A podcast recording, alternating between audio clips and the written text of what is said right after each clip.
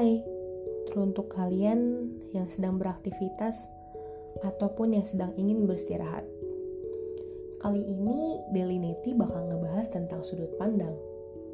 Alasan kenapa aku ngambil topik ini karena dalam beberapa hari lalu ada beberapa orang yang curhat tentang problem yang mereka alamin, baik dalam hubungan pertemanan, hubungan romantis, sampai ke dalam hubungan keluarga sekalipun. Dan setiap orang pasti memiliki masalah. Dan dalam penyelesaian masalah sendiri itu juga punya caranya masing-masing. Maka dari itu dibutuhkannya sudut pandang dalam penyelesaian masalah itu sendiri. Ngomong-ngomong tentang sudut pandang, itu kan banyak. Sudut pandang itu beragam. Katakanlah ada sudut pandang dari setiap orangnya. Sudut pandang ini juga bisa dikatakan dalam persepsi seseorang mengenai sesuatu hal atau sudut pandang seseorang terhadap sesuatu. Dalam hal ini dapat mengubah sesuatu dalam kehidupannya. Sudut pandang juga merubah karakter dan sifat seseorang, itu pasti. Dan sudut pandang itu sendiri juga menentukan cara kita bersikap, cara kita berpikir, maupun bagaimana seseorang itu dalam melakukan sesuatu. Misalnya, ketika sedang mengalami suatu permasalahan, ketika kalian berpikir untuk menyelesaikan masalah itu dengan cara santuy atau dengan cara yang emosional. Buat kalian yang lagi ada problem sama pasangan, masalah sama hubungan romantis kalian, yang jelas kalian punya cara sendiri untuk menyelesaikan permasalahan itu. Menyelesaikan masalah Berbeda halnya dengan pergi melarikan diri loh ya.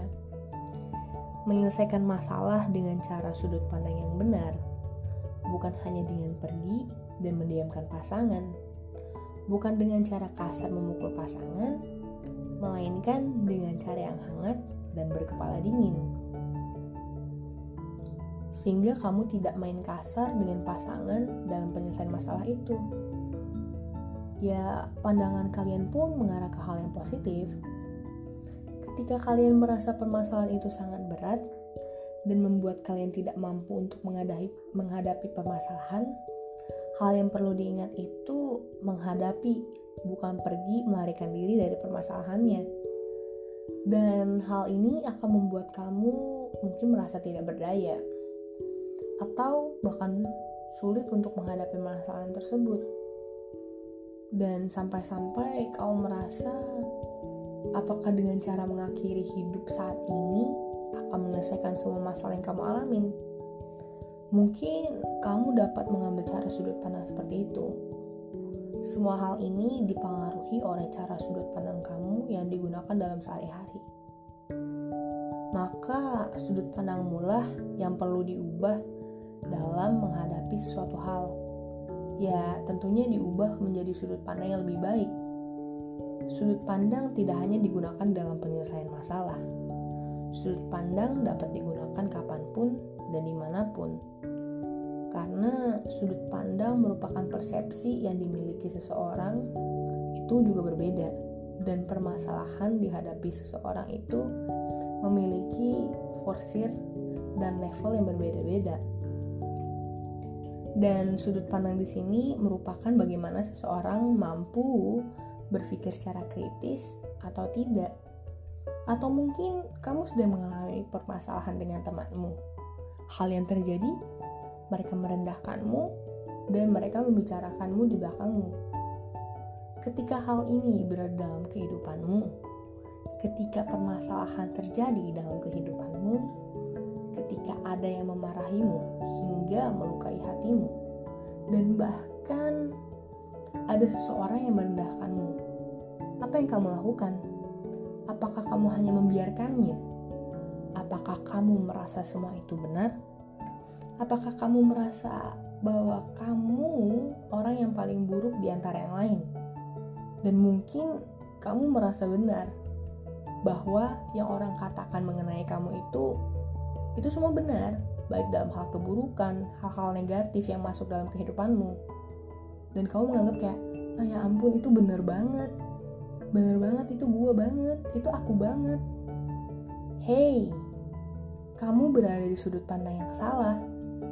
Orang-orang boleh merendahkanmu.